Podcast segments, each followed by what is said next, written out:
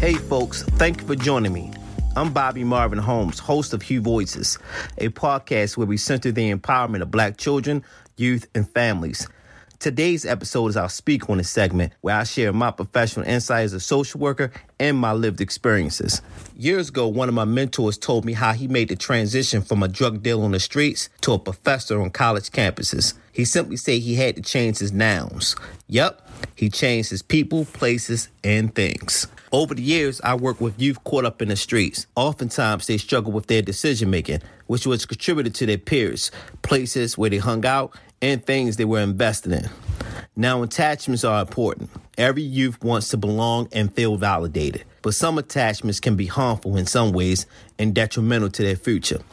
As a mentor, I was intentional about who and what I exposed youth to while in the community.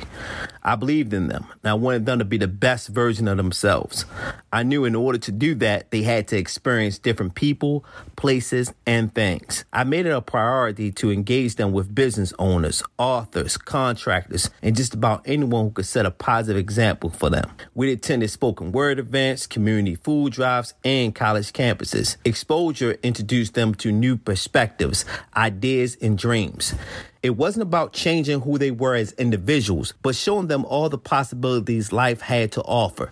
Just like my mentor explained to me, changing nouns was a change in opportunities. Folks, I thank you for your time. Again, I'm Bobby Marvin Holmes, host of Hue Voices.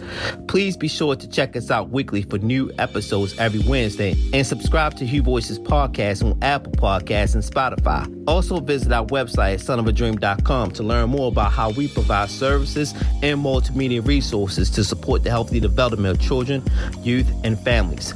Take care and be safe.